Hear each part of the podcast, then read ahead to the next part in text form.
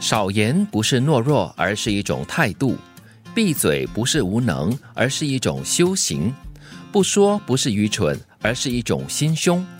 真正的智者总是寡言少语，担心言多必失，祸从口出，给自己和别人带来不必要的麻烦。嗯，说多错多。嗯，其实很多时候，你看到一个人沉默寡言，然后觉得这个人好像很自我保护，什么东西都不发表意见。嗯，其实我觉得哈，尤其是在一些有矛盾产生的时候呢，你唯一能做也一定要做的就是闭嘴。嗯，对，因为你秀才遇到病嘛，有点说不清的。对你越跟他就是怎么讲呢，较劲的话呢，嗯，到最后呢是自己伤得更重。对，又或者是起争执的时候，两个人、三个人在争吵，那如果你再多一把声音的话呢，就是火上加油，嗯它会吵得更加的激烈。所以这个时候保持沉默，又或者是尽量让大家都平静下来的话，嗯，或许会是一个更好的解决方案。我很喜欢这段话的态度、修行跟心胸。嗯，做人我觉得有很多时候呢，取决于你面向事物的一种态度是什么。你的心态摆正了，嗯你的态度对了，其实很多东西呢，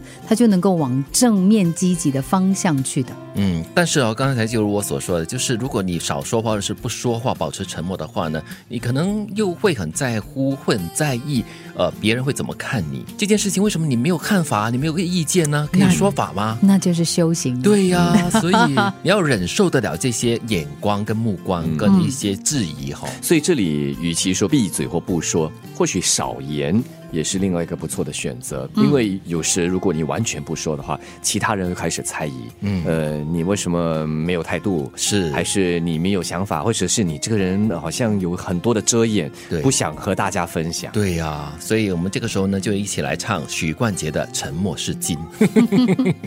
一点点从自己的改变当中去相信自己确实还不错，也慢慢相信自己确实值得去争取一个很好的人生。人是立体而多面的，选择权还是握在你自己手里。我特别喜欢一点点从自己改变。嗯因为有些时候我们会立志说，我要洗心革面，我要重新做人。对，每次生呃生日啊，或者是过年的时候啊，做一个对一百八十度的转变，我觉得这个太过突然了，的很伤身，而且你会给周边的人带来惊吓。我觉得会给自己很大的压力吧，也是。然后你一个很大的目标无法实现的话呢，也会觉得很纠结哦。特别是改变自己啊、对呃，它可能也只是一个五分钟的热度，我反而觉得说一点点慢慢来，循序渐进的，这样子更加持续。嗯，要持久嘛。就有的时候你真的是为自己定下很大的那个目标的时候，你会发现你还没开始你就已经放弃了。因为很难达到嘛。戒烟嘛，对当然也有人是一夜之间、一念之间就完全切断了。但是如果你是从比如原本的一天三包，嗯，啊，慢慢减到一包，然后再减到可能十五根支、这样子十支，对对哦，这样子我觉得成功率或许会更大一点。对，我喜欢这句话，就是人是立体而多面的。我们作为人哦，就是把自己局限在一个很小的空间里面。哦，我这个不能做，呃，我不是那样的，所以我做不来这样子。其实人真的是很立体而多面的，你不知道你所潜在的潜能是在哪里的。对，而且我们看事情呢，也必须要从比较立体的角度去看，嗯不要只是看平面的，不要只是看单一的方向，你要多方的去考虑，你就会发现呢，除了有选择权之外呢，其实选择其实还很多的。对，其实你是很多可能性的我。们经常看到这样的一张图片嘛，那就是冰山一角浮出水面，也就是说，你的智能、你的智力的开发潜力啊，其实就是那么一点点，一大部分还埋在这个水下，所以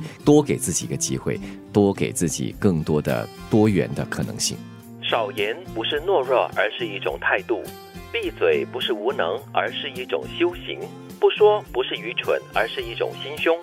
真正的智者总是寡言少语，担心言多必失，祸从口出，给自己和别人带来不必要的麻烦。